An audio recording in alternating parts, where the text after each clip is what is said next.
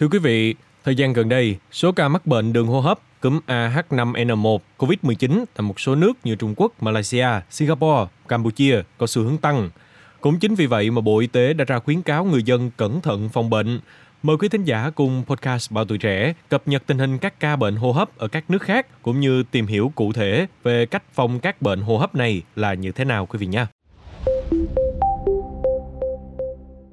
Thưa quý vị, theo thông tin từ Cục Y tế Dự phòng, Bộ Y tế, thời gian gần đây, hệ thống giám sát bệnh truyền nhiễm ghi nhận thông tin về việc gia tăng các trường hợp mắc bệnh đường hô hấp và các trường hợp mắc cúm A H5N1 COVID-19 tại một số quốc gia như là Trung Quốc, Malaysia, Singapore, Campuchia.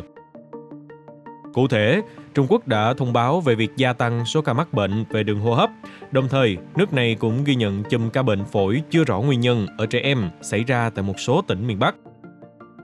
Ủy ban Y tế Quốc gia Trung Quốc đã họp báo và nhận định nguyên nhân chính là do hiện đang vào mùa đông, thời tiết lạnh, thay đổi bất thường.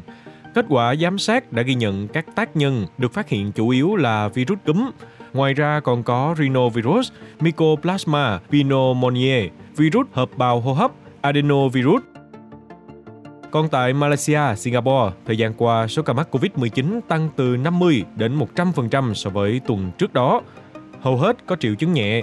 Giới chức y tế nhận định dịch bệnh gia tăng do các yếu tố như mùa du lịch cuối năm và việc giảm khả năng miễn dịch của người dân.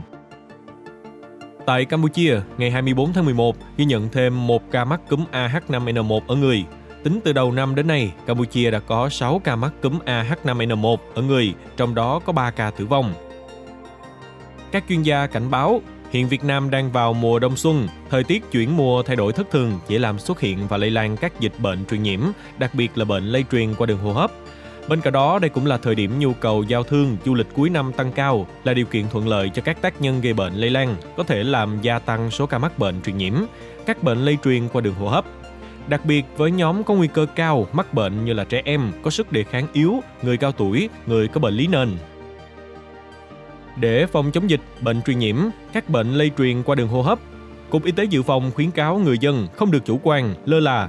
Người dân cần chủ động thực hiện các biện pháp phòng bệnh như đeo khẩu trang tại các cơ sở y tế, trên các phương tiện công cộng và tại các điểm tập trung đông người. Ngoài ra, ta cũng nên thường xuyên rửa tay bằng nước sạch, xà phòng hoặc dung dịch sát khuẩn tay, súc miệng, họng bằng nước súc miệng, tránh đưa tay lên mắt, mũi miệng, che miệng và mũi khi ho hoặc hắt hơi. Cần thực hiện tốt vệ sinh môi trường, vệ sinh cá nhân, giữ ấm cho cơ thể, tập luyện thể dục thể thao, nâng cao thể trạng. Thực hiện ăn chín, uống chín, đảm bảo an toàn thực phẩm trong giết mổ gia súc, gia cầm và chế biến các sản phẩm từ gia súc, gia cầm. Và cuối cùng là cần tránh tiếp xúc với người có triệu chứng bệnh đường hô hấp như ho, sốt, khó thở, khi có dấu hiệu mắc bệnh, cần đến ngay cơ sở y tế gần nhất để được tư vấn, khám và điều trị kịp thời. Mong là show podcast ngày hôm nay đã mang đến cho quý thính giả những thông tin bổ ích xoay quanh việc cung cấp thông tin và phòng tránh các bệnh về đường hô hấp. Đừng quên theo dõi để tiếp tục đồng hành cùng với podcast Bảo Tuổi Trẻ trong những số phát sóng lần sau. Xin chào, tạm biệt và hẹn gặp lại.